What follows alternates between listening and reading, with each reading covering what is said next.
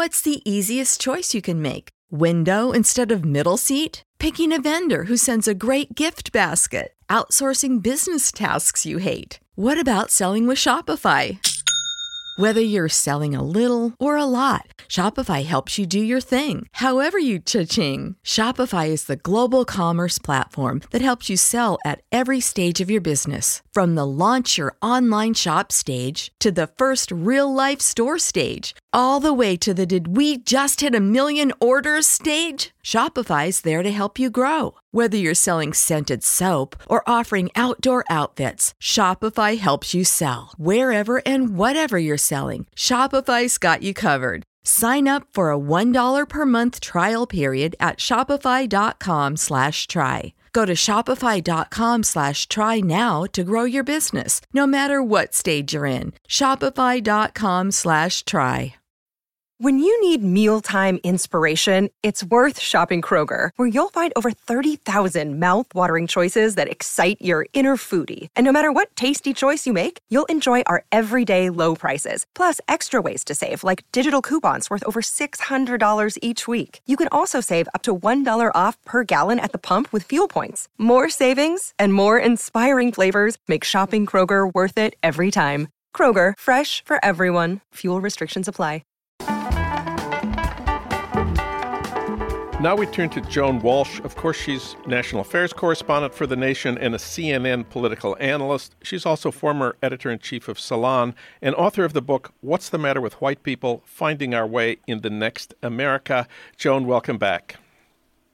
Thanks, Jon.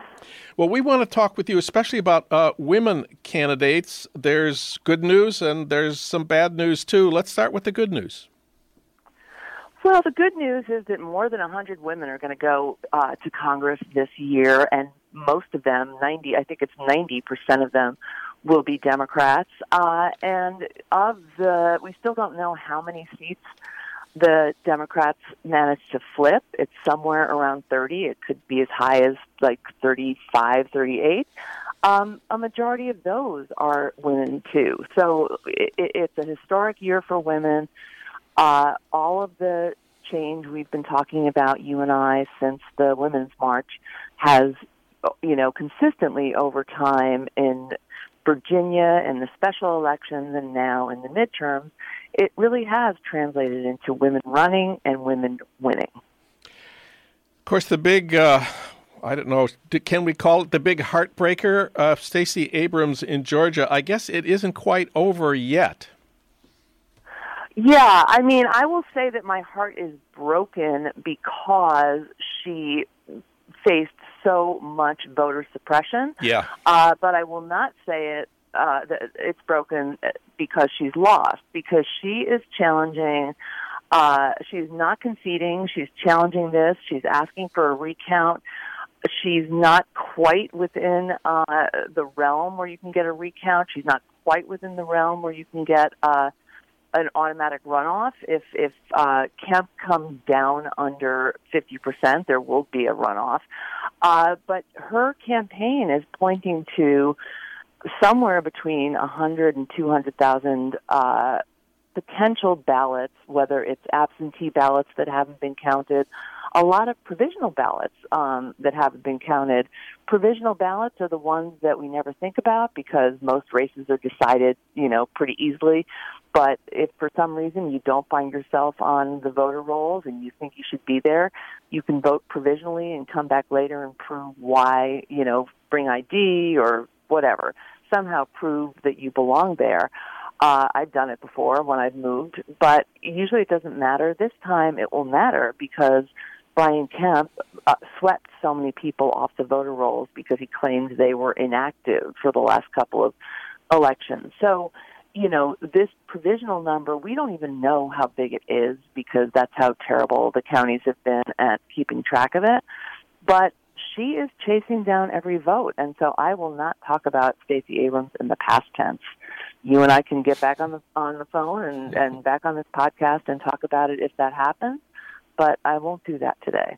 No, you're absolutely right that the vote suppression is what's responsible for the current ambiguous situation with Stacey Abrams. She's, I don't know, something like 77,000 votes behind as we speak at this hour. Brian Kemp removed what something like a million people from the voting rolls in Georgia over the last 4 years. It's pretty clear she would have won if it hadn't been for the vote.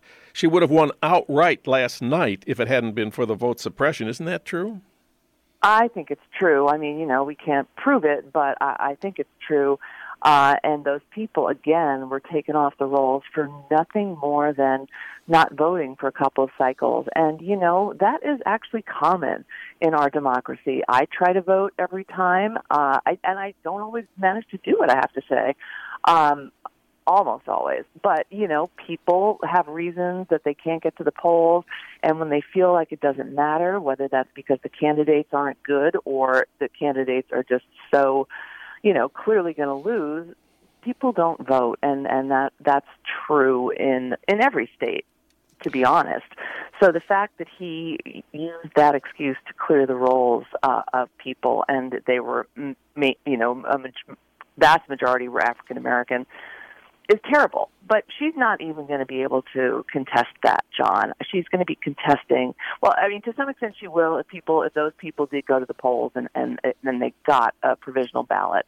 But you know, the the vast majority probably didn't. Um, there's been so much negative publicity about what he's done. I'm sure that discouraged some of some potential voters too. So you know, it, it it's what's heartbreaking is seeing how hard it is to run a clean race and win in a state like Georgia. She has come very close, and I know that her her staff, her lawyers, she herself, they are just going to bird dog every potential vote, and they should.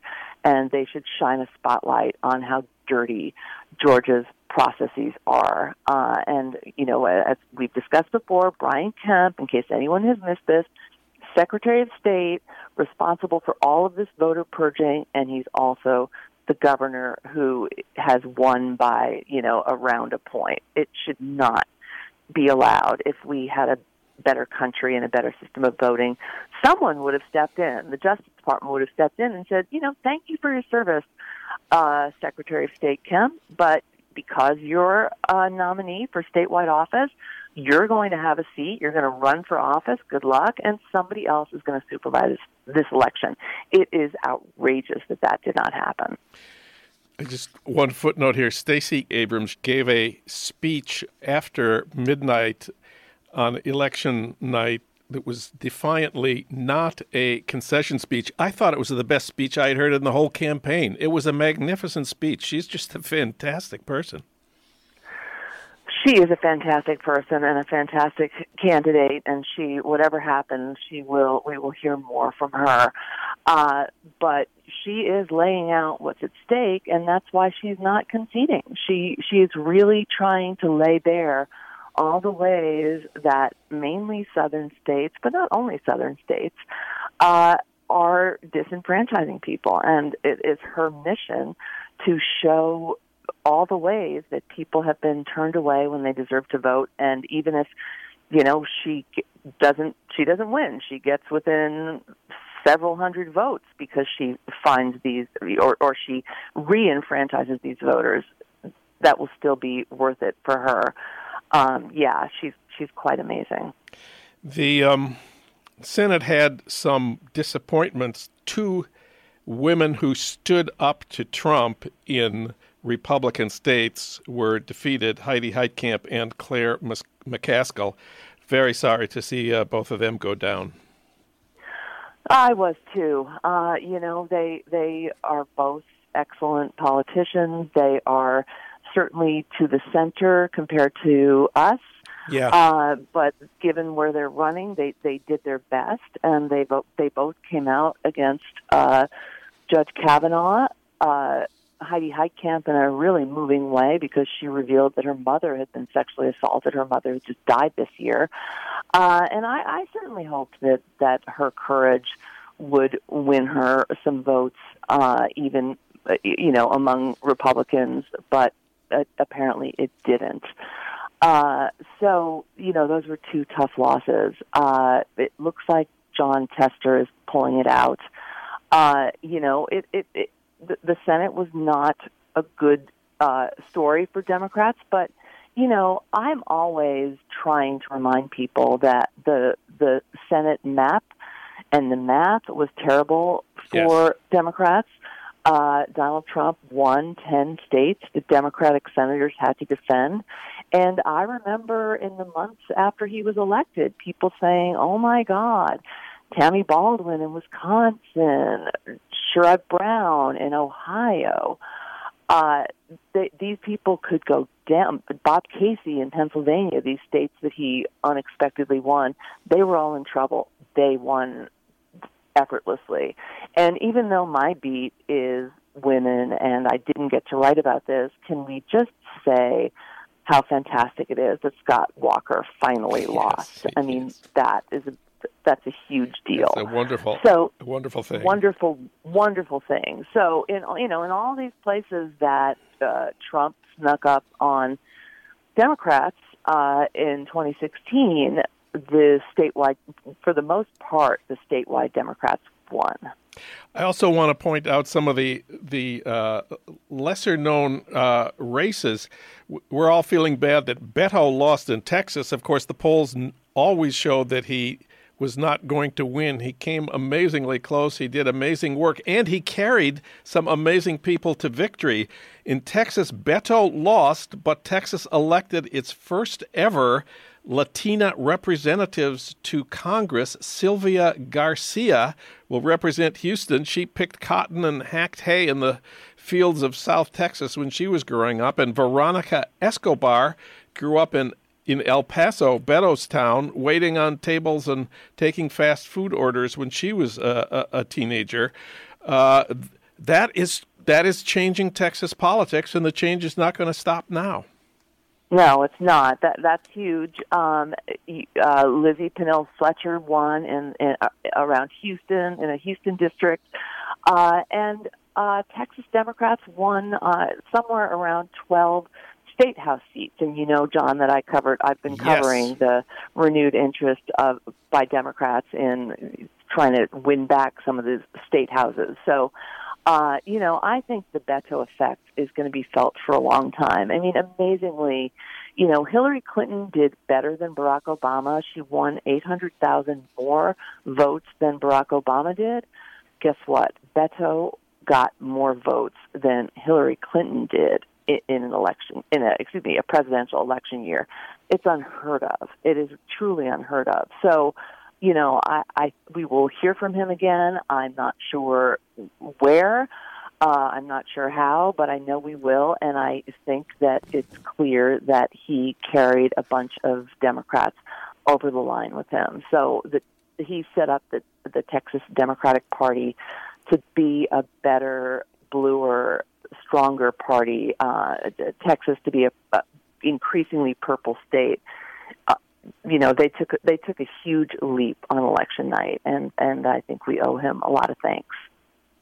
And one more race I'd like to talk about the Nevada Senate race, where uh, Jackie Rosen uh, defeated uh, incumbent Republican Dean Heller.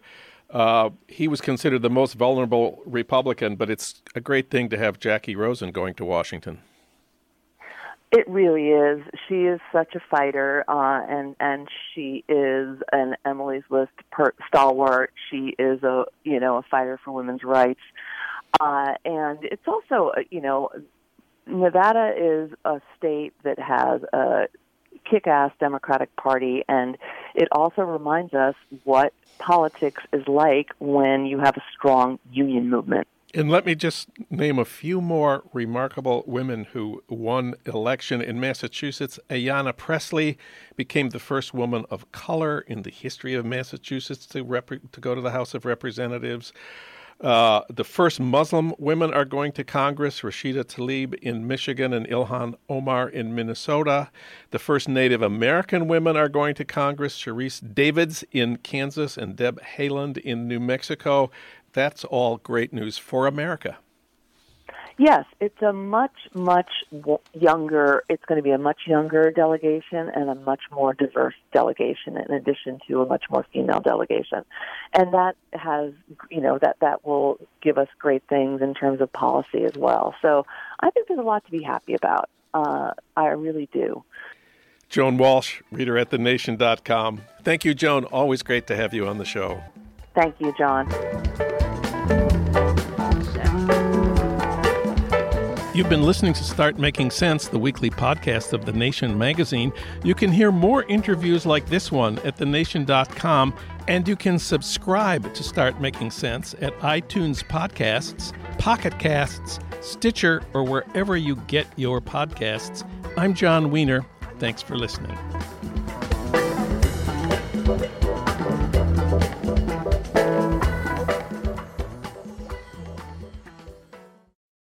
When you need mealtime inspiration, it's worth shopping Kroger, where you'll find over 30,000 mouthwatering choices that excite your inner foodie. And no matter what tasty choice you make, you'll enjoy our everyday low prices, plus extra ways to save, like digital coupons worth over $600 each week. You can also save up to $1 off per gallon at the pump with fuel points. More savings and more inspiring flavors make shopping Kroger worth it every time. Kroger, fresh for everyone. Fuel restrictions apply.